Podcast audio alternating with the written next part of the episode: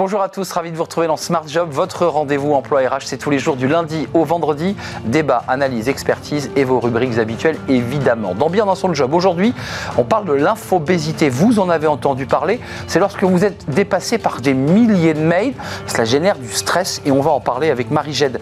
Elle est co-CEO de MailLoop et elle porte un observatoire justement de l'infobésité et de la collaboration numérique. On en parle avec elle dans quelques instants. Smart et Réglo avec Sabrina Kemel. Son retour elle nous parlera des preuves déloyales. Qu'est-ce que c'est exactement? On en parlera avec elle. Elle est spécialiste en droit social. Et puis le cercle RH, le défi du secteur de la santé. Il doit se réformer. Il y a une pénurie de main-d'œuvre chez les infirmières, chez les aides-soignantes. Comment faire?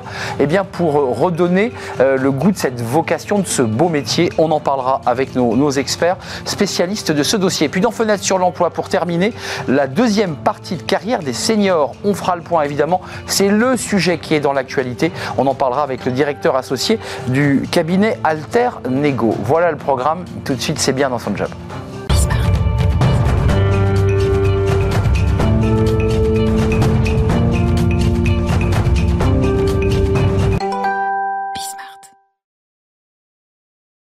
Bien dans son job, c'est peut-être le, sujet de la décennie, l'infobésité. Le numérique est partout et vous recevez par différentes sources des centaines de mails par jour, du WhatsApp.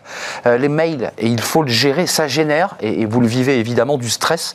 On en parle avec Marie Ged. C'est un sujet que vous portez, euh, Marie. Vous êtes co-CEO de MailLoop euh, et vous portez aujourd'hui cet observatoire avec plusieurs acteurs hein, de, de ce sujet, observatoire de l'infobésité et de la collaboration numérique.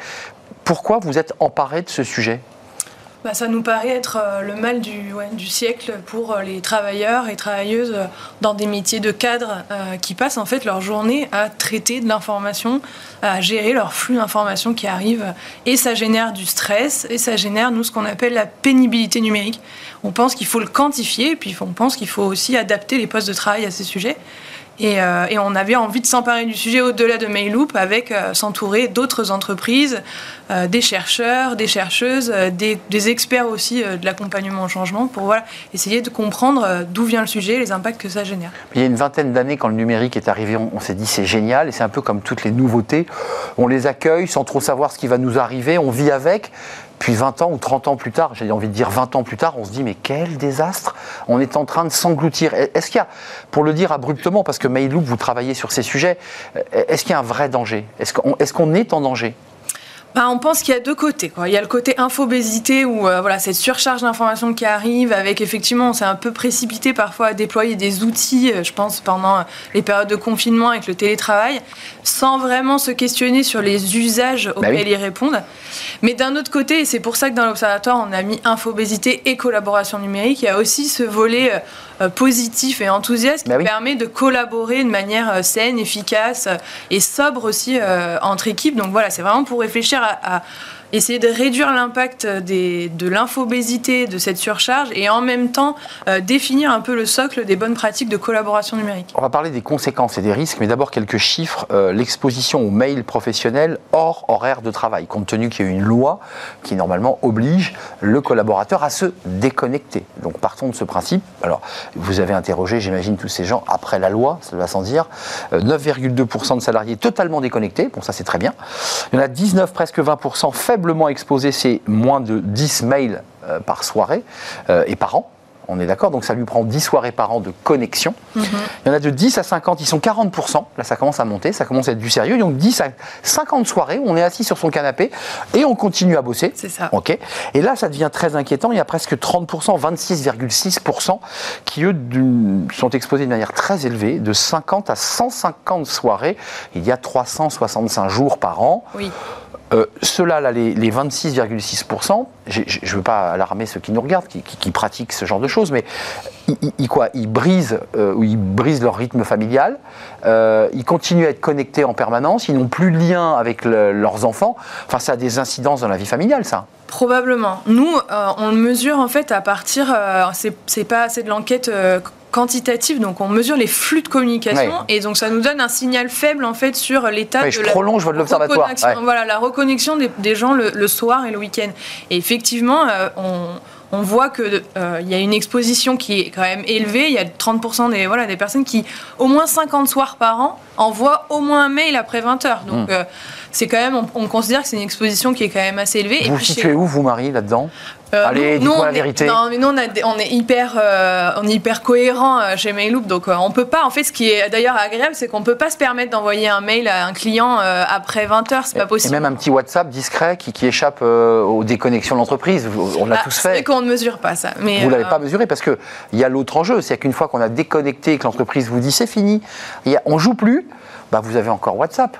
Oui, non, c'est sûr. C'est pour ça que nous. Vous avez Telegram. Nous, euh, on, préconise en fait euh, d'en discuter, d'avoir des espaces en fait de discussion dans les équipes, dans les équipes de direction, pour se mettre d'accord en fait sur des, un mode de fonctionnement qui soit sain.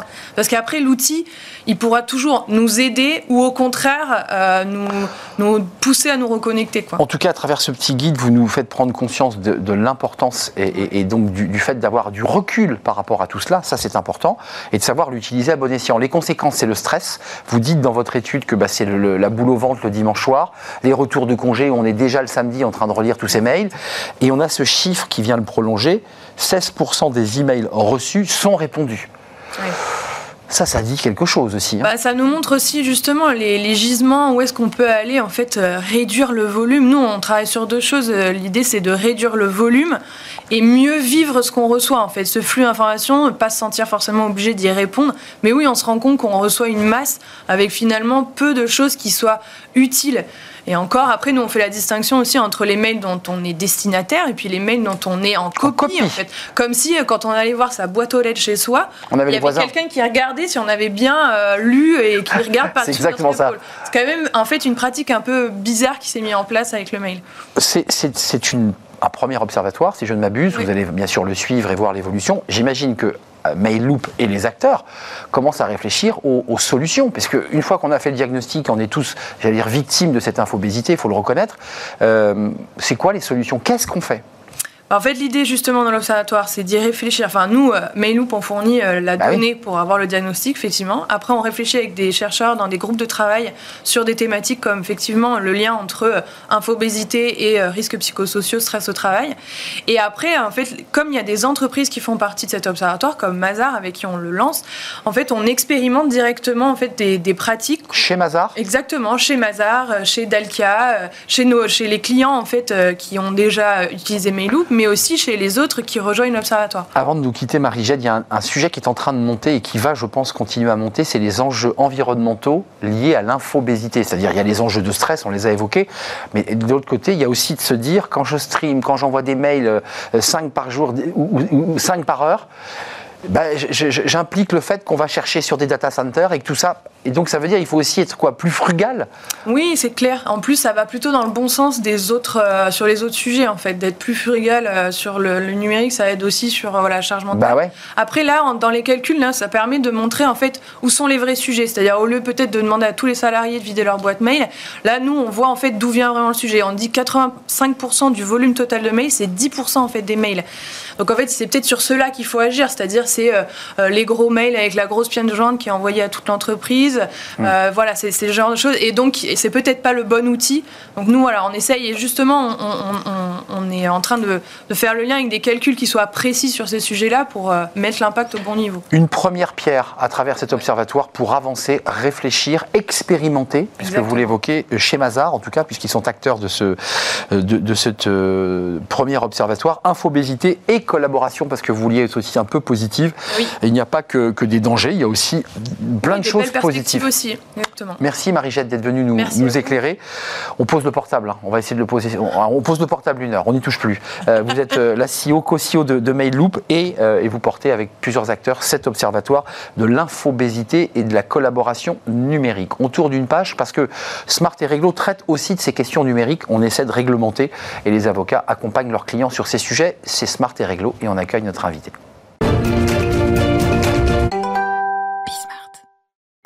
Smart et réglo, le droit, rien que le droit, on accueille Sabrina Kemel. Bonjour Sabrina. Bonjour Arnaud. Très heureux de vous retrouver, avocate en, droit social. Euh, vous avez choisi de nous parler d'un sujet, alors j'allais dire méconnu, enfin qui, me semblait pour ma part méconnu, euh, les preuves déloyales. Et d'ailleurs, cela fait écho euh, avec le sujet numérique dont on vient de parler juste avant. D'abord, qu'est-ce que, qu'est-ce que là ou les preuves déloyales? Une preuve déloyale, c'est celle qui va être obtenue sans le consentement de la personne un enregistrement, par exemple. Vous m'appelez, je vous enregistre et je m'en sers. Quelques grosses affaires médiatiques. Il y a quelques grosses affaires médiatiques. Cahuzac, Bettencourt. Une vidéo. Euh, un, euh, ça peut être euh, une filature, un PV d'huissier obtenu sur filature. Voilà. Donc en fait, ce mode de preuve est apprécié différemment selon qu'on est devant le juge pénal ou devant le juge civil. Alors, l'avocate en droit social, pour le ramener au travail, on a eu des affaires où des caméras avaient été placées, par exemple, dans des vestiaires ou dans des stocks pour vérifier qui volait. On avait trouvé le voleur, sauf que bah, la preuve, là, dans ce cas-là, était déloyale. Oui, et alors en plus, avec les caméras, c'est très particulier parce que l'employeur a un devoir d'informer l'ensemble des salariés euh, qu'il y a une caméra qui est destinée à les surveiller. Et les caméras ne, ne peuvent pas être placées n'importe où. Donc elles peuvent pas être placées par exemple dans les toilettes. Euh, elles peuvent pas être placées dans des euh, vestiaires. Euh, en revanche, on va pouvoir les placer là où on a des casiers, où les salariés mettent, mettent. il y a du stock. Ça, c'est possible. Voilà, où il y a du stock. on a, il y a eu des affaires de stockistes comme ça. Qui Exactement. ça, oui. Mais ça passe normalement par les représentants du personnel. Donc, oui, on, ce sont des preuves qui ont été considérées comme déloyales, mais la jurisprudence évolue. Donc d'ici quelques années, je suis plus certaine que ce type de preuve soit toujours considéré comme déloyal. Mais revenons au numérique. Euh, des échanges de mails euh, ou des propos euh, malveillants sur un manager, sur le DRH, est-ce que l'entreprise, par le flux des mails, on en revient toujours à nos flux parce que c'est sur le réseau de l'entreprise, capte l'information? Est-ce que là, on est dans le cadre d'une preuve déloyale ou est-ce que l'entreprise a le droit, dans les flux sur les mails de l'entreprise, d'aller capter cette information? Elle peut parfaitement s'en servir. On n'est pas du tout sur une preuve déloyale. Donc elle peut aller le chercher, ce Bien sûr, le matériel est professionnel. L'employeur peut accéder à l'ordinateur du salarié. La seule limite, c'est tout ce qui est euh, personnel les fichiers qui sont intitulés comme personnels. Ça remonte à loin. Déjà en 2001, on a un arrêt Nikon sur les bancs de la fac, on nous le rabâchait. Euh, fichier intitulé personnel, confidentiel, interdiction pour l'employeur d'y accéder. Donc quand j'ai du mal de ma DRH, il faut bien que je mette confidentiel personnel. Il faut que vous mettiez confidentiel et personnel. Le mail ne peut pas être utilisé. D'accord, ça c'est le cas. Mais si je ne le fais pas et que je suis dans un échange, je dirais presque WhatsApp très libre, euh, imaginons que sur le mail, l'entreprise récupère, techniquement elle peut le faire. Bien sûr, elle euh, peut l'utiliser. Et elle peut l'utiliser. Donc euh, il faut faire très attention, maintenant surtout avec les Slack par exemple on se dit beaucoup de choses, hein, euh, Slack, Teams, etc. Et tout peut être utilisé. C'est une messagerie professionnelle. Quand, vous dites la jurisprudence peut évoluer, parce qu'on se souvient de l'affaire Bettencourt sur la reconnaissance ou pas de ce dictaphone placé sous le, petit tapis du bureau, euh, il y a eu un vrai débat juridique. Dans l'entreprise, est-ce qu'on avance? Est-ce que l'entreprise dit mais je ne peux pas vous apporter la preuve loyale, mais je sais que euh, est-ce que le juge se dit, bon, euh, il faut en tenir compte? Alors, en réalité, c'est plutôt, euh, on le voit plutôt à l'inverse, c'est-à-dire le salarié qui va apporter une preuve déloyale. Donc le salarié, on voit beaucoup des salariés qui enregistrent les employeurs et qui veulent en apporter la preuve. Ça, c'est vrai. Euh, il y a quelques années, quand je plaidais devant le conseil de prud'homme et qu'on m'a apporté un enregistrement, alors on vous apportait pas l'enregistrement tel quel, Arnaud, les, avocats sont malins, on vous apporte une retranscription de l'enregistrement. Et donc on se battait pour dire non, non, mais attendez, c'est une retranscription, il y a forcément un enregistrement, la preuve est déloyale, on l'écarte. On était suivis. Ah, nous, avocats employeurs, on était suivis, les yeux fermés. Aujourd'hui, euh, ce n'est plus le cas. Ça a évolué là entre 2020 et 2023. Donc on, grande évolution. Un papier de, l'avocat du salarié et du salarié sur lequel est écrit des, insanités, des, mots déplacés. Et on se dit bah ok, ça, ça fait office de preuve. On accepte même l'enregistrement lui-même. L'enregistrement lui-même, on le fournit sur clé USB et je l'ai fait côté employeur, je m'en suis servi, je me suis engouffrée dans la brèche. Euh, on, a licencié une salariée, une cadre euh, au poste, euh, pour comportement inapproprié, propos inappropriés, et elle avait été enregistrée, cette salariée. Et je n'avais que ça pour démontrer euh, le bien fondé du licenciement. Je n'avais que ça. J'ai produit l'enregistrement. En face, le salarié, évidemment, m'oppose ce que moi, je lui aurais opposé. Enregistrement euh, clandestin, c'est illégal. La preuve doit être écartée. Ça a été admis par le juge. Ça a été admis par le juge parce que j'imagine ce que vous apportiez comme preuve était, euh, j'allais dire, inadmissible, choquant Enfin, est-ce que parce que en, réalité, la preuve que j'apportais était indispensable, si vous voulez, à, au droit de la preuve, à l'exercice du droit de la preuve, et même si elle portait atteinte à la vie privée du salarié, parce que c'est le cas, en fait, ça porte atteinte à la vie privée du salarié, eh bien, elle était proportionnée au, au but poursuivi je n'avais que ça. De toute façon, je n'avais que cette preuve. Dès lors, euh, cela a été admis par le Conseil de prud'homme. Euh, la source même de votre enregistrement, parce qu'on en revient toujours au même sujet, que ce soit l'employeur qui ouvre son téléphone mm. ou la DRH qui fait la même chose, euh, il y a bien quelqu'un qui appuie sur un bouton pour enregistrer, on est d'accord là, là, la personne avait été donc, je, mets des guillemets, hein, que ce soit employeur ou employé, piégée. Elle avait été, disons que dans, le fil, il y a eu une altercation, et puis au cours de l'intercation, elle a allumé son téléphone pour enregistrer. Donc euh, oui, oui, bien sûr. C'est complètement différent si vous m'adressez un SMS ou si vous me laissez un message vocal, vous savez que c'est enregistré, je peux m'en servir. Ce qui avait fait débat il y a quelques années. Hein. Donc c'est pour vous dire, il y a quelques années, vraiment, la preuve illicite, elle était complètement écartée. Aujourd'hui, ce n'est plus le cas. Donc ça veut dire, là c'est une jurisprudence que vous évoquez, c'est-à-dire mmh. que le juge intègre de plus en plus, quand la pièce est solide, euh, des enregistrements ou des propos tenus sous Oui, lorsque euh, c'est proportionné au but, euh, au but poursuivi. Les fameuses preuves déloyales donc, sont en train d'entrer euh, et, entrent dans la décision du juge. Oui. Donc il faut faire très attention. Et, mais c'est pas nouveau. Hein. Le défenseur des droits déjà en 2018 poussait pour admettre ce type de preuves. La, la, la Cour européenne des droits de l'homme aussi. Donc c'est pas nouveau. La question c'est où est-ce qu'on va? Enfin tout le monde va s'enregistrer, Sabrina Où est-ce qu'on va? Là, on s'enregistre parce que c'est légal, vous le savez. Mais tout le monde va finir par s'enregistrer. Mais les employeurs euh, le, craignent et puis les salariés aussi, parce que ça n'ira pas que dans un sens. bien sûr, la preuve, vous dites que l'employeur, là, de ce côté-là, avait enregistré l'altercation qui et la personne a donc été licenciée. Nous sommes d'accord. Bien sûr. Donc ça a été un outil, un levier qui a fait que. C'était ma seule preuve. Merci Sabrina Kemel euh, de nous parler de ce sujet qui est, un sujet euh, très fin et en même temps un peu dangereux, je trouve, au final, qui peut, qui peut nous revenir en pleine face. Oui, euh, c'est un sujet qui, en plus, euh, on, marche encore sur des œufs et qui va évoluer. Et vous verrez qu'aujourd'hui, je vous parlais des, des, dossiers personnels et confidentiels qui ne peuvent pas être utilisés. Euh, mais le Code du travail ne le dit pas. Non. Donc c'est la jurisprudence hein, qui, et un jour, on aura le. On et un jour, je reviendrai, je vous dirai, ben, finalement, ça a été. Le personnel confidentiel, personne n'en tient compte. Merci Sabrina Kemel, avocate en, droit social. Je vous dis à, très très bientôt. On fait une courte pause et on, s'intéresse dans le cercle RH euh, au défi RH de l'hôpital. C'est un immense sujet et c'est un immense chantier d'ailleurs. Pénurie de main-d'œuvre, des aides-soignantes, des infirmières. Le métier eh bien n'attire plus. Il faut redonner le sens de la vocation. Mais comment faire? On en parle dans le cercle RH avec des, des experts. Ils sont mes invités juste après après la pause.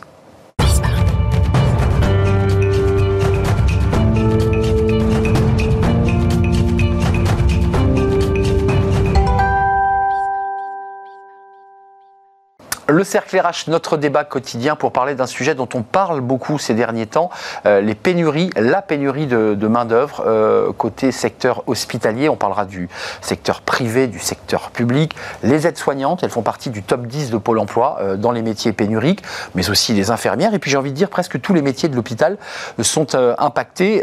comment faire pour redonner le goût de ce beau métier? Parce que c'est vrai que les infirmières bah, vont plutôt vers le libéral et qui doucement le secteur hospitalier hospitaliers. Euh, comment faire pour leur redonner envie? On se souvient du Grenelle euh, pour augmenter les salaires. Visiblement, ça n'a pas suffi. On en parle avec mes, mes invités. Charles Chantalin, ravi de vous accueillir. Euh, vous êtes entreprise sales leader chez Indeed et vous êtes avec nous parce que vous avez monté une, une initiative originale pour bien justement aller chercher les candidats dans le cadre de Santexpo. et on va en parler avec Yannick Guénaud parce que vous étiez la main dans la main sur cette initiative. bonjour Yannick, ravi de vous accueillir. Vous êtes président de l'équipe l'école. Directeur général. Directeur général, parce que vous avez un président en effet. Euh, vous êtes le directeur général de l'école Rockefeller, euh, métier de la santé. Euh, paramédical et social. Voilà, paramédical et social. Pour, le dire simplement, on connaît bien la marque Indeed, on connaît Rockefeller, mais on connaît moins l'école Rockefeller. Quelles sont les, propositions de formation vous êtes soignante, infirmière? L'école Rockefeller, 100 ans cette année. formation phare, infirmière. Nous en formons 270 par an, donc on a une trois promotions qui font 800 étudiantes. Donc on est une, une des plus grosses formations de France en la matière. Euh, Aide-soignant, bien évidemment, aussi, 120 euh, à 130 par an. Je vous ai vu réagir sur le top 10 de Pôle emploi. Ah, tout à fait, tout à fait, puisque nous, nous sommes précurseurs, nous sommes devant, nous sommes à la limite, euh, nous voyons le marché avant le marché. Bah oui. nous voyons l'appétence des, des étudiants à venir sur des formations, sur des métiers. Le métier d'aide-soignant, ça fait déjà plusieurs années. Que nous ne remplissons plus nos quotas de formation sur ce métier-là. C'est incroyable. Euh, Samuel Enjak, vous étiez venu nous voir il y a quelques mois et on vous a réinvité parce que c'est le cœur du sujet.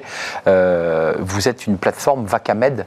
Euh, vous vous mettez en relation le plus rapidement possible. Alors vous n'êtes pas un concurrent d'Indeed, évidemment. L'offre et la demande. 10, infirmières, je suis patron d'un hôpital, bah, vous me dites, bah, je peux peut-être vous trouver la solution. Et, on met en relation l'offre et la demande. Il n'y a pas que les infirmières d'ailleurs, il y a les aides-soignantes. Hein. Il y a les aides-soignantes, il y a aussi des profils sociaux, médico-sociaux, type éducateurs spécialisés. Euh, voilà, moniteur, éducateur et d'autres profils. Vous êtes dépassé par les événements là Vous êtes, euh, le, site explose là en ce moment chez vous? Alors, vu, vu le secteur alors, on a une réelle forte demande, une vraie progression au niveau de la demande, euh, en effet, des, besoins au niveau des, établissements. Euh, on a des candidats qui sont quand même présents parce que le, fait de faire des vacations, ça reste quand même intéressant pour les candidats. Mais c'est sûr que si on était positionné sur du CDI, on aurait un peu plus de mal parce que oui, il y a une, par rapport à la demande qu'on peut couvrir, on a, on, a, on, a un peu, on a vraiment une forte explosion. Mettons les pieds dans le plat, on va parler de la Fédération hospitalière de, France qui, était à, l'initiative à, travers cet événement Santé Expo, Indeed et euh, évidemment les, acteurs de, ce sujet. combien de candidats s'étaient inscrits à votre initiative? Alors on a un partenariat effectivement avec la Fédération hospitalière de France. On avait proposé d'organiser le, job dating en quelque sorte de Santexpo euh, sur trois jours. Euh, on a une quinzaine d'établissements qui se sont inscrits pour servir de poisson pilote en quelque sorte pour cette initiative. Et pour ces trois jours, on a réussi à avoir 2000 inscrits pour des entretiens en direct, on constate finalement que une des solutions. Face au RH, face aux acteurs, des, 15 poissons pilotes. Voilà, qui euh, se sont euh, prêtés au jeu et ont dit euh, bah, chiche, je détache 2, 3, 4 recruteurs pour venir passer 3 jours sur place. La promesse étant pour les candidats, bah, plutôt que de passer dans un process de recrutement qui habituellement est un peu long, j'attends quelques jours d'avoir une réponse, de rencontrer quelqu'un immédiatement. Et bah, on a même eu des cas de contrats qui ont été signés sur place. Donc quasiment 1000 entretiens sur ces 2000 inscrits. Et je pense à un établissement comme les Rives de Seine euh, qui ont dit avoir reçu 19 candidats de très bonne qualité à qui ils envisageaient de faire des offres. Je vais donner la parole à Yannick Guénaud, mais vous nous dites quand on disrupte le parcours de recrutement, on est capable de redonner envie à des jeunes, parce qu'il y a des jeunes, il y a aussi des reconvertis, euh, d'entrer dans la carrière. C'est bien cela C'est indispensable de changer euh, non seulement les types de profils auxquels on s'adresse et les canaux qu'on utilise pour les toucher, mais il faut effectivement aussi changer le process de candidature le facteur clé d'optimisation, c'est la rapidité de réaction. Euh, il faut savoir euh, capter dans la journée, idéalement, un candidat qui euh, est tombé sur votre offre d'emploi. Vive le numérique. oui, là, le numérique peut aider, mais finalement, les numériques tels qu'il était fait jusqu'à présent n'arrangeaient pas les choses. C'est-à-dire qu'un site d'emploi bête et méchant où je dépose ma candidature et où elle tombe dans un trou noir ne règle rien. En revanche, là, on parle de matching où on se parle tout de suite. Physiquement. Ce qu'on a fait physiquement à Santexpo, on peut le faire en digital. C'est-à-dire que vous pouvez, en deux clics, vous retrouver en entretien vidéo face à un un recruteur d'un établissement de santé. Yannick Guénaud, vous êtes avant le marché, vous l'avez dit. Qu'est-ce qui se passe euh, Est-ce que c'est, euh, j'ai une pensée évidemment pour la, famille de cette infirmière, euh, parce qu'il faut quand même le dire, il y a des conditions de travail qui se sont complexifiées Covid aidant, des conditions de vie au travail où ils se mettent en danger. Cette femme a été assassinée par un, schizophrène, il faut quand même le dire. les agressions ont augmenté, les conditions de travail se sont dégradées. C'est pour ça que vous ne réussissez pas à remplir vos écoles? Non. Tout d'abord parce qu'au niveau de la formation d'infirmière, nous n'avons pas ce problème que je citais tout à l'heure pour euh, le métier euh, d'aide-soignant. Euh, la, profession d'infirmière, enfin les candidatures infirmières de la plateforme Parcoursup restent un des premiers vœux de Parcoursup. Mais attention, donc par exemple, nous avons 8000 candidats pour 235 places hors d'autres euh, d'autres voies d'accès. Donc là, les crémages et la sélection est terrible. Crémages, oui, mais ceci étant, nous avons toutes les instituts de formation infirmière, euh, quasiment les mêmes candidats. Après, ça va dépendre, je dirais, des candidats, de leur choix aussi d'aller plus vers telle école ou telle école. Alors ça, c'est le premier point. Mais en même temps, euh, je vous disais qu'on est en amont du marché. Là aussi, on commence à voir apparaître une érosion des candidats. Deux ans, il y a deux ans en arrière, nous étions à 11 000 candidats. Aujourd'hui, 8 000 l'érosion est en marche. Donc ça veut dire que l'effet médiatique, les, événements, parce que les, Français regardent, la fatigue du Covid, moi, on vous avait invité la fois dernière, mais vous allez peut-être nous le redire, on voit aussi dans l'évolution des demandes dans ce secteur un désir de flexibilité et d'avoir une qualité de vie, parce que ça c'est posé à chaque entretien, j'imagine, entre vie pro, vie perso. Moi qui ai des proches dans ce milieu, c'est quand même pas simple d'avoir une vie pro, vie perso à l'hôpital. On fait des nuits, on a des roulements, on, va parfois remplacer une collègue. C'est ça la réalité. Clairement, c'est ça la réalité aujourd'hui, enfin du métier, enfin qui a toujours été d'ailleurs une réalité dans ce métier. Et aujourd'hui, c'est pour, en tout cas, la jeune génération, un réel frein aussi Clairement. vouloir se, se, diriger vers ce type de, de, métier qui est voilà plutôt contraignant, qui limite un peu voilà l'aisance côté vie pro, euh, voilà, qui est vie pro, vie, vie, perso, et donc ils se dirigent voilà soit vers de l'intérim, soit vers de, de type de, de structures comme la, la nôtre qui font de la vacation, pour avoir cette flexibilité. Vacation, c'est-à-dire je fais un petit temps, je fais deux mois, trois mois, puis après j'arrête J'organise mon planning, c'est ça, en fonction de ma disponibilité et en fonction de quand j'ai besoin ou envie de travailler. Juste peut-être, euh, est-ce qu'il y a une bataille, puisque c'est un de nos titres, euh, est-ce qu'il y a un duel entre le privé et le public? C'est-à-dire qu'on a vu des infirmières du, public manifester, des syndicats sont montés au créneau en disant nos conditions de travail, euh, le matériel, la manière dont on travaille, c'est plus possible. Puis on a des infirmières du privé, bah, j'ai le sentiment qu'ils manifestent moins. Oui, alors je pense qu'on a, clairement une, concurrence euh, acharnée, comme dans tous les domaines, hein, qui, est en train de, qui est à l'œuvre. Euh, simplement là, le, public est particulièrement bien représenté dans les métiers du, du soin. Euh, Là où euh, il y a sans doute une, euh, bah, un souci de, perception euh, en amont, parce que parfois c'est pas tout à fait vrai, on en a déjà parlé dans un autre cadre, sur la rémunération notamment, il est clairement perçu, vu de l'extérieur, que ces métiers, par exemple d'infirmier, bah, à 67%, les Français nous répondent qu'ils estiment que c'est un métier trop mal, très mal payé. Donc ah. ce bashing permanent des métiers du soin indique bah, par exemple des choses qui d'ailleurs, elles ne sont pas tout à fait euh, vraies, puisqu'il y a eu des revalorisations importantes, des primes et des bonus qui ont été ajoutés euh, dans le de manière euh, significative. Et pour autant, ça reste un des éléments qui ressort. La difficulté des conditions de travail, ça ressort. Et il y a ce sentiment que le privé s'est un tout petit peu mieux adapté. En tout cas, nous, dans les disons, dans les conditions de recrutement ou dans les méthodes de recrutement, c'est vrai qu'on a vu un peu plus d'agilité pour l'instant du côté du privé. C'est pour ça que du côté euh, bah, d'Indeed, on a décidé de mettre en place une équipe dédiée au secteur public où il y a un enjeu de marque employeur d'une manière générale. Travailler pour le service. Marque employeur et RH. Euh, parce qu'il y a un enjeu RH 99%, et ça, ça vous interpelle, vous qui êtes avant, ce qui veut dire que vos étudiantes, en grande majorité, mais aussi les étudiants. 80% d'étudiants. On, est d'accord. Voilà, c'est plutôt féminin. 99% des établissements de santé publics connaissaient des difficultés de recrutement en 2022. Euh, vous savez dire que vos étudiantes et étudiants sont captés dès la sortie de l'école. Il n'y a, pas de sujet. Enfin, Kamed se les arrache. Il n'y a absolument aucun sujet et elles le savent. Ce qui veut dire que, pour répondre tout à l'heure au salon. Donc, elles ont la main dans le. Dans le... Ah, ben dire qu'elles peuvent changer à tout instant. Il y a aussi une. Il y a à la fois la captation peut-être de l'étudiante, le... mais ah un, choix énorme. Et de ce choix aussi, elle va pouvoir changer facilement d'emploi. Mhm. Donc, tout ceci. Euh, il y a aussi une notion de fidélisation à l'hôpital ou dans les structures. Qui est, euh, Engagement dans la durée. Engagement dans la durée. Et là, il y a des chiffres aussi qui sont très, très parlants. Auparavant, on parlait d'un temps de vie dans un premier emploi pour une infirmière qui était entre 7, 8, 10 ans. Aujourd'hui, il est de 5 ans. 5 ans. Ce qui veut dire que, ça ne veut pas dire qu'une infirmière va arrêter de, travailler, hein, mais elle va évoluer. Elle va vouloir changer justement d'ambiance, de contexte, avoir mieux maîtriser son temps de travail et aller vers des solutions d'intérim, de libéral aussi. On va parler des territoires, mais les étudiantes de l'école Rockefeller, j'imagine, elles vous, elles vous intéressent. Euh, elles viennent ou elles font d'abord un premier temps, je dirais classique, professionnel, pour ensuite, dans un second temps de carrière, elles se disent, et ça c'est peut-être le public que vous avez, c'est des gens qui ont 10 ans d'expérience, c'est quoi le profil des gens qui viennent sur le site? Ils ont beaucoup bossé, puis ils se disent là, je, lève un peu le pied?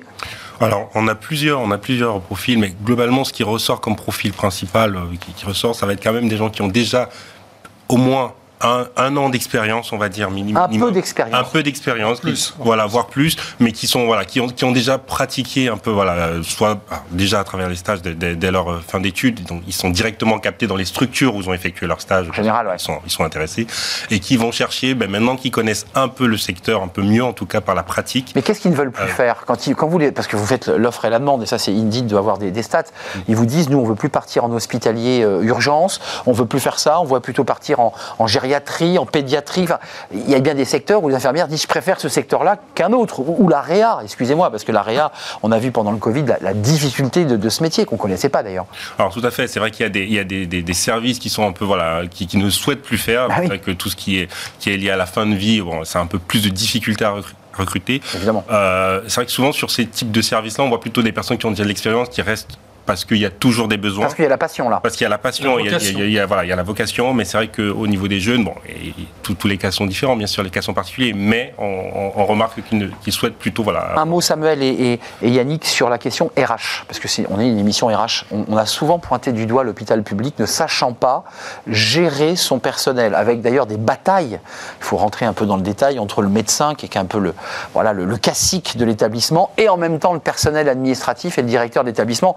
Parfois ça frotte, c'est compliqué. Il y a un problème de RH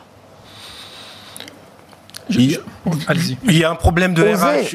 il y a un problème de RH. Oui, après, euh, je ne sais pas, si, on, si, on, peut le traduire comme ça, parce que nous, de notre côté, côté, côté Vacamed, on, le voit un peu moins, donc euh, je ne sais pas si je peux m'aventurer là-dessus.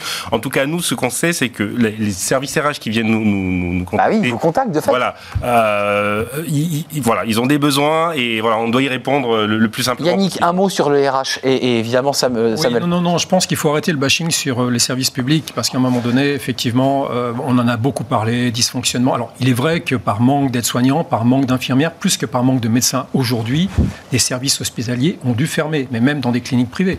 Euh, et donc, euh, hum. parce qu'il faut du personnel de première on n'opère pas. On ne peut pas opérer, on ne peut pas soigner sans des soignants, c'est pas possible. Charles hum. votre point de vue chez Indeed, parce que vous avez des, des, des datas, des flux. On a des, on a des datas assez précises sur l'offre et la demande en temps réel clairement, même pour le comparer à d'autres secteurs d'activité, on l'a dit, le métier d'infirmier ou les métiers d'aide-soignant sont deux des dix métiers les plus en tension en France, avec certains métiers très techniques. Donc nous, on a un indice de compétitivité, c'est-à-dire un ratio offre-demande sur ce score de 0 à 100 entre le métier le plus simple de France, en quelque sorte, à pourvoir, et le métier le plus difficile. Le métier d'infirmier est à 96 sur ça. Ça, c'est l'indice de compétitivité Indeed de ce métier-là. Euh, et on va effectivement retrouver aussi euh, bah, des chiffres inquiétants qui sont que euh, par exemple, en l'espace d'un an, le nombre d'offres présents chaque jour sur la plateforme euh, a augmenté de 57%. Alors ça ne veut pas dire qu'il y a 57% de besoins en plus, ça veut simplement dire que les postes qui étaient là il y a 4 mois sont toujours là les postes n'ont pas été pourvus et donc euh, à flux constant, le stock augmente puisqu'il n'y a aucun flux euh, sortant d'offres d'emploi. Juste un mot quand même, euh, Yannick, la disparité géographique, parce qu'on parle des, déserts médicaux pour les médecins, mais il y a aussi une disparité. Là, il y, a, il y, a, des chiffres qui sont inquiétants. Perte d'effectifs suivant les départements de 2015 à 2020, donc on est juste au bord du Covid. Hein. Haute-Garonne, moins 6800 incroyable. Euh, Haute-Savoie, moins 2500. Vaucluse, moins 1600. Pourtant, le Vaucluse, c'est plutôt sympathique. Euh, euh, les Landes, moins 972. Paris, moins 556. C'est assez paradoxal d'ailleurs, parce qu'il y a beaucoup d'établissements hospitaliers à Paris. comment vous expliquez aussi Elles choisissent leur, lieu d'emploi. De, c'est un peu comme les, policiers, bien classés, bon, on va plutôt partir dans le sud, puis mal classés, on va partir dans le Pas-de-Calais. Alors, dans les structures publiques, encore une fois, je reviens sur le public quand même. premièrement, il faut savoir que 100% des infirmières sont formées dans le public, directement indirectement, puisque nous sommes en formation d'alternance avec des stages euh, qui deviennent très compliqués à trouver d'ailleurs. On dit que c'est une très bonne formation, le public, par exemple. Très, très bonne ben formation. paradoxalement. Et, les structures publiques ont donc un avantage important de ben pouvoir se positionner euh, plutôt que les privés, je dirais, que les structures privées, pour capter éventuellement des candidates. Pour autant, par rapport à votre question sur ces déperditions, moi je suis au Savoyard, je peux répondre pour la Haute-Savoie, pour la Haute-Garonne un peu plus difficilement. Oui, c'est pas même, la même région. je ne pense pas que ça soit la même, euh, la même raison. En Haute-Savoie, c'est un phénomène connu depuis très longtemps, c'est-à-dire dans l'Ain et la Haute-Savoie, limitrophe de la Suisse, la Suisse Capte Capte. Mais bien sûr. Euh, je dirais. Les frontaliers. Les personnels qui ont été formés en France et avec des frottements entre la Suisse hmm. et, la France. Et des écarts de salaire. Et des écarts de salaire de 1 à 3. Juste une petite recommandation chacun dans vos secteurs respectifs, parce que vous, vous êtes euh, au cœur de ces sujets et vous, vous insistez sur cette question de, ce secteur. C'est le salaire, parce que vous l'évoquiez euh, tout à l'heure, Charles Chantala, vous dites, au-delà de, de cet indice de 96%, il y a quand même un problème de salaire.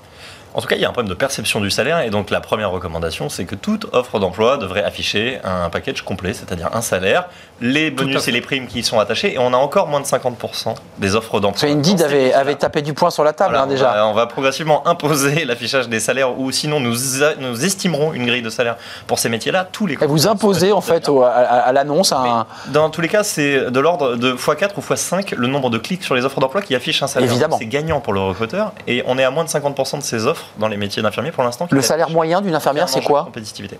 Je ne vais pas euh, vous répondre parce en démarrage, en démarrage de carrière, on est à entre 2000 à 2200 euros. Net ou brut Net. Net. Voilà. Hors prime hors prime. Parce qu'il y a les heures de nuit, il y a les astreintes, et voilà. Et puis après, alors euh, on est en trois. Les acteurs ont répondu avec effectivement des incitations, des primes. Aujourd'hui, euh, il est très très compliqué d'avoir une vision. Nous, on, voit revenir des professionnels comme formateurs chez nous par la suite. Ils y viennent d'ailleurs de plus en plus tôt, de plus en plus Exact. C'est aussi c'est un autre débouché.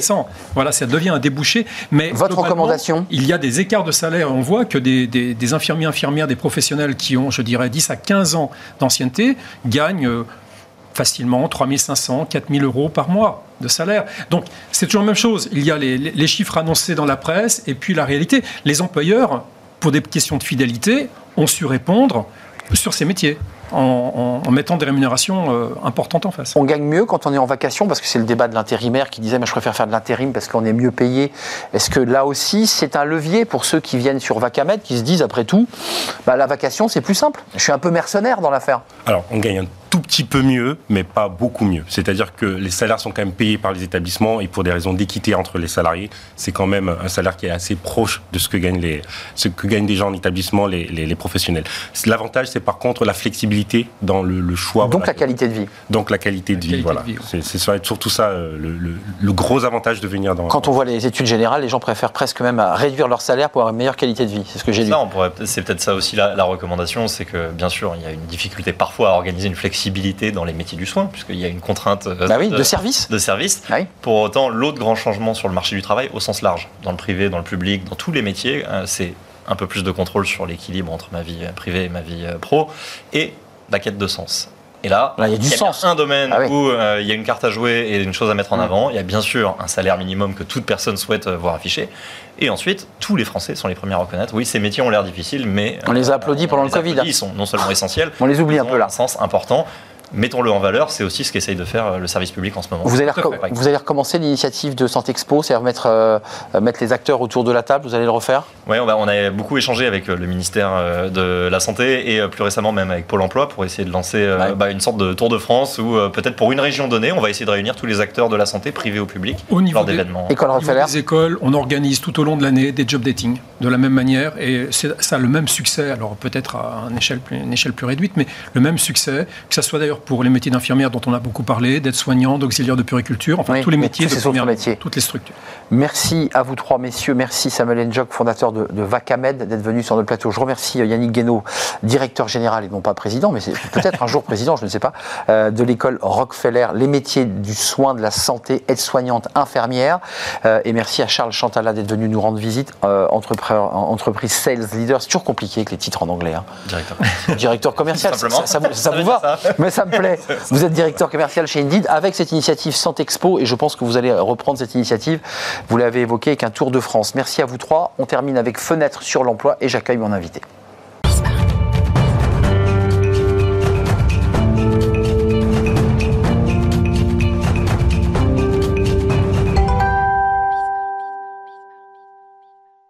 Fenêtre sur l'emploi pour parler des, seniors. On en parle beaucoup euh, ces derniers temps, évidemment à l'occasion de la loi retraite, mais les seniors dans leur habitus sociologique, dans ce qu'ils sont dans leur vie professionnelle. Et on en parle avec Patrick euh, Tcharsniewski. Euh, j'espère avoir bien prononcé votre nom. Très bien. merci d'être avec nous, directeur associé au cabinet Alternego.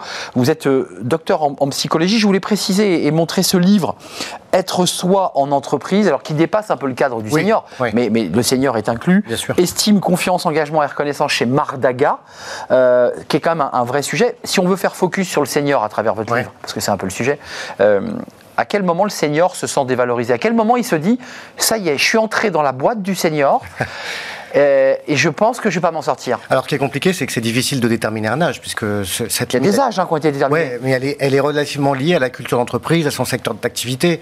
Quand vous avez une moyenne d'âge à 48 ans, vous n'avez pas le même âge à 50 que dans une entreprise, dans le conseil, où la moyenne d'âge, c'est 33 ans. Bon. Donc, on a commencé par là, quand on a fait l'étude, de demander aux 10 entreprises euh, partenaires à quel âge on est senior chez vous. Deux d'entre elles nous ont dit à 45 ans, 6 à 50 ans, et deux nous ont dit à 55 ans. Voilà. Donc, c'est, en fait, c'est le stigmate qui détermine à partir de quel moment, pour répondre répondre à votre question, on se sent dans la boîte. Voilà. On se sent dans la boîte ou hors la boîte? Ou hors la boîte, je veux dire, mais, mais dans la boîte des seniors, quoi. Voilà. Mais il n'y a pas d'âge qui le détermine, en fait. Dans l'étude Alternego donc, que vous portez aujourd'hui, 60% des salariés français de 45 ans pensent que leur contribution n'est pas reconnue à sa juste valeur et 27% des plus de 60 ans disent avoir déjà été victimes de discrimination en entreprise. C'est-à-dire que gentiment, là, il y a des mots, il y a des attitudes, il y a des gestes qui font comprendre à l'autre que bon bah globalement il a plus sa place. Voilà, c'est ce qu'on appelle des micro-agressions, c'est-à-dire des petites blagues, des remarques sur la tenue vestimentaire, sur les codes langagiers. T'as pas les bonnes chaussures, t'es plus, plus dans le code. Sur les références euh, musicales, vous voyez ce genre de choses. Et ces micro-agressions, quand elles sont répétées, oui, elles peuvent euh, fonctionner un peu comme une enclume qui s'enfonce dans, leur, dans leurs épaules et qui leur donne un sentiment. Ils le disent très bien, hein, d'avoir le sentiment de travailler dans, dans, dans un environnement plutôt jeuniste.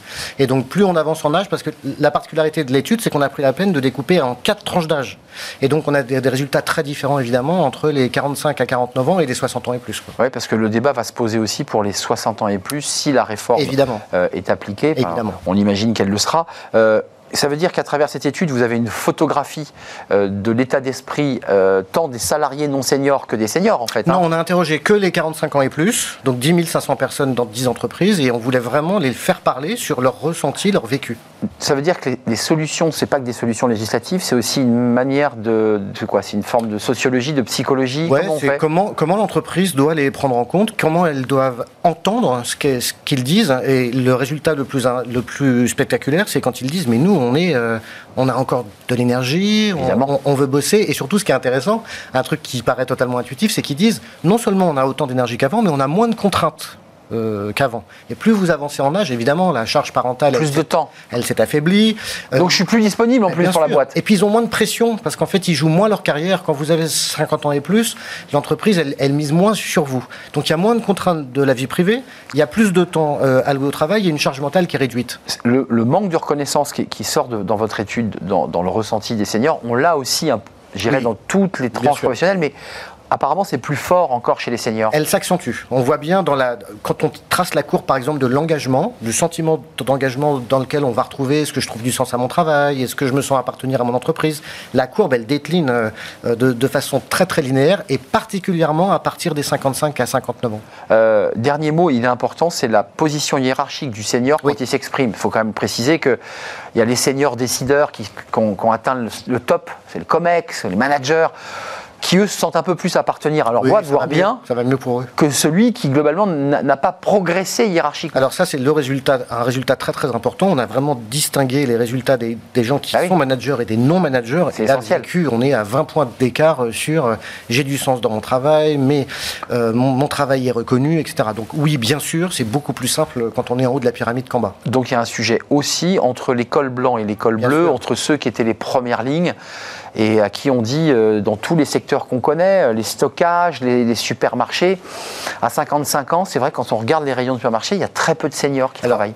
Vous avez raison, ça c'est vrai euh, pour tous les métiers et pour toutes les tranches d'âge, mais particulièrement quand on est sur des métiers pénibles où il y a une usure hein, physique ou mentale qu'on retrouve un peu moins chez les managers parce que eux ils ont une self-esteem qui est renforcée par leur salaire. Parce qu'ils ont réussi. Ah, c'est par leur statut évidemment. Donc donc il y a un vrai travail. En tout cas c'est l'objet de cette étude de prise de conscience euh, à travers l'étude que vous nous présentez, des RH. Euh, il faut qu'ils s'attellent vraiment au sujet. Absolument. On a mesuré leurs attentes aussi, on leur a demandé de quoi vous avez envie, et on s'est rendu compte qu'ils euh, avaient envie de choses qui étaient souvent inexistantes dans, les entreprises. ça n'existait pas. Elles nous ont remercié de dire bah, vous, nous, vous nous livrez un plan d'action euh, sur mesure. C'est vous avez raison, c'est un sujet tout neuf. On en parle depuis presque un an, mais auparavant, les seniors, ce n'était pas un sujet qui était adressé, comme on dit. Ouais, ça n'intéressait pas grand monde. On s'intéresse beaucoup plus aux Y et aux Z. Hmm, savoir comment on les intégrait, mmh. qui eux parfois même se sentent un peu discriminés parce que. Bah, euh, de toute façon, des deux, les deux, extrêmes de, de l'échelle de l'âge, on ressent de la discrimination. Merci d'être venu nous rendre visite, Patrick Charniewski. Je vous en prie. Euh, je pense l'avoir très bien dit cette fois-ci. être soi en entreprise, c'est votre dernier livre, Mardaga. Allez jeter un œil, puis vous viendrez nous voir dans, le livre de Smart Job. Euh, et cette étude Alternego, euh, téléchargez là, c'est facile. Merci à toute l'équipe, l'émission est terminée. Je remercie Raphaël à la réalisation, Héloïse au son, je remercie l'équipe de programmation Nicolas Juchat et Alexis, évidemment. Euh, portez-vous bien, je vous dis à demain. Bye bye.